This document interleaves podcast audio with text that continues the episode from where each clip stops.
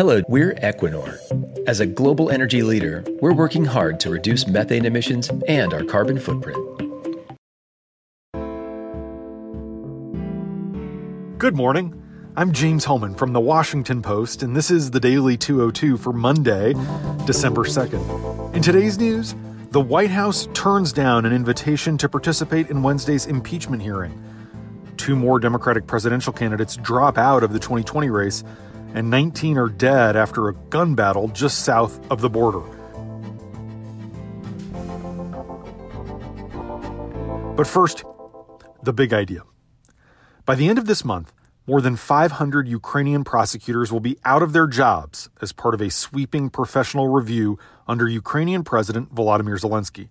Among the prosecutors heading for the exits, a key contact for Rudy Giuliani, the prosecutor purge is just one of several corruption busting efforts set in motion by Zelensky, but it puts into sharp relief his twin challenges trying to balance his clean government promises at home with his needs to keep President Trump from turning against him and his country.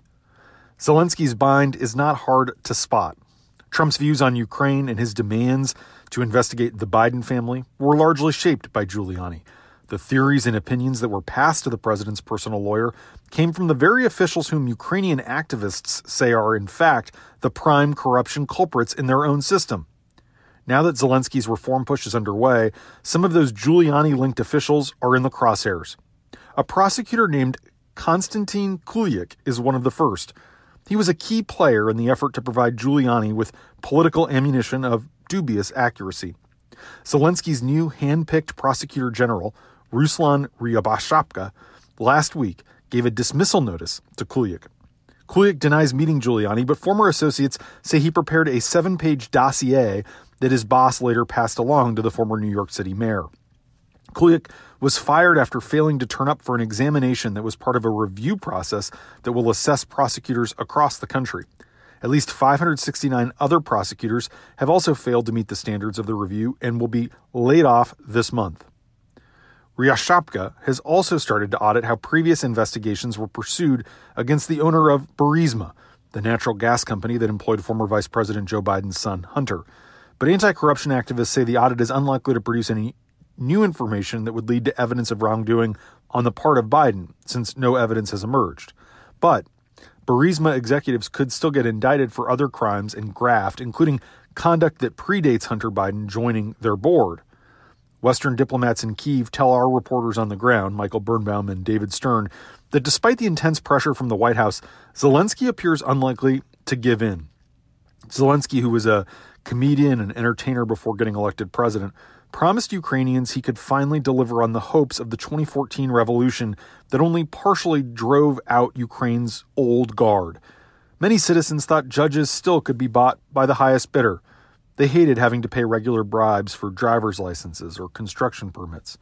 Now, half a year into Zelensky's tenure and just three months into his control of parliament, he's tried to move as quickly as possible in his anti corruption counterpunches, fearful that he has only a limited amount of time before his political capital slips away. Ukraine's parliament did vote to strip members of parliament of immunity from prosecution. That's a big deal.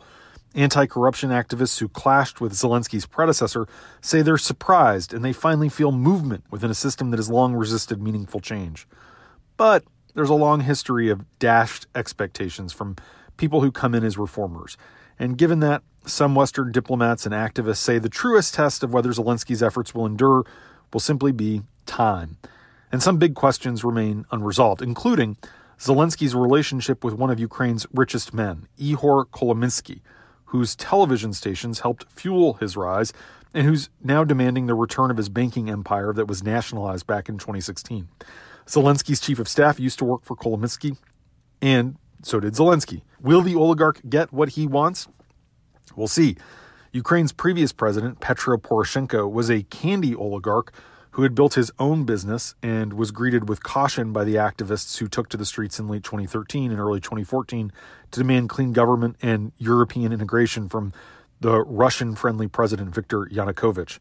Although Poroshenko overhauled the gas sector and made other key changes during his early months in office, he ultimately disappointed many reformers by appointing a series of prosecutors general whom Western diplomats believed to be corrupt.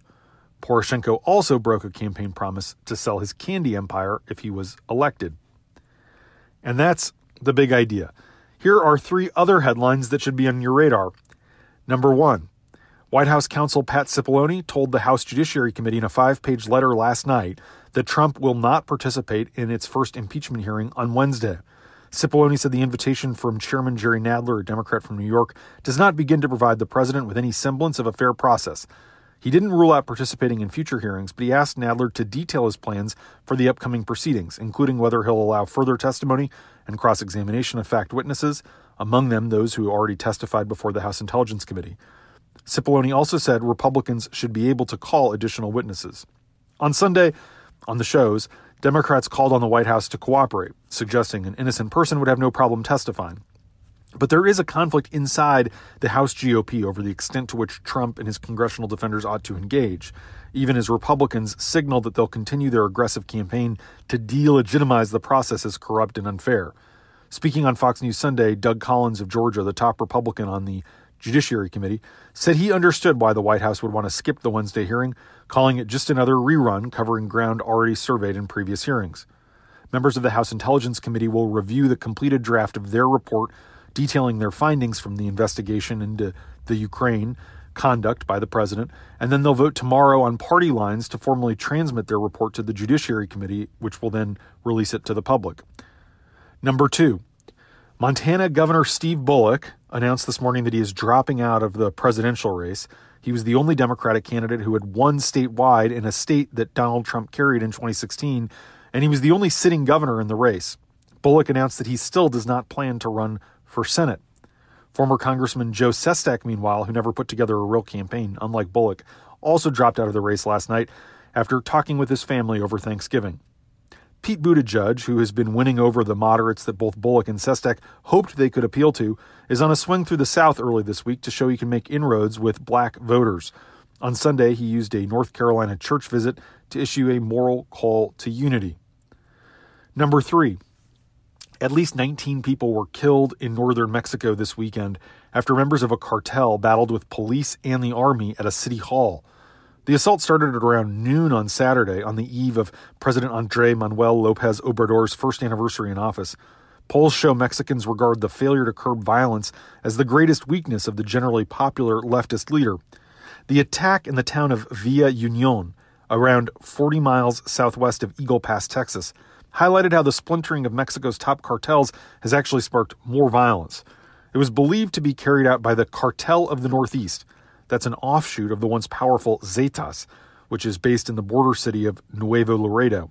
Several groups that spun off from the Gulf and Zetas cartels are now fighting with each other in really fierce combat. The attackers swept into Villa Union in at least 14 trucks, some of them armored and bearing the cartel's logo. The gunmen unleashed a furious battle at the town hall, peppering the building with bullets. Terrified residents shut themselves in their homes. The attackers fled after about 90 minutes. Mexican police and soldiers, backed up by a squadron of Army helicopters, chased them in an operation that stretched into Sunday. The dead include four state police officers, 13 alleged cartel members, and two civilians who were kidnapped and killed by the cartel. This shootout comes just days after Trump announced that he's planning on designating Mexico's cartels as foreign terrorist organizations, a move Mexico's government opposes. Attorney General Bill Barr is headed to Mexico City this week to discuss Trump's plan with the president.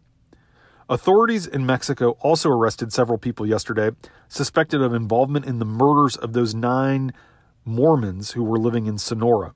Officials didn't provide any details, Julian LeBaron, a spokesman for the family, said the three suspects that they heard about being detained on Sunday are just, as he put it, low level thugs. He and about 50 other members of his extended family are scheduled to meet with Lopez Obrador later today. He said the family isn't satisfied with just arresting the triggermen.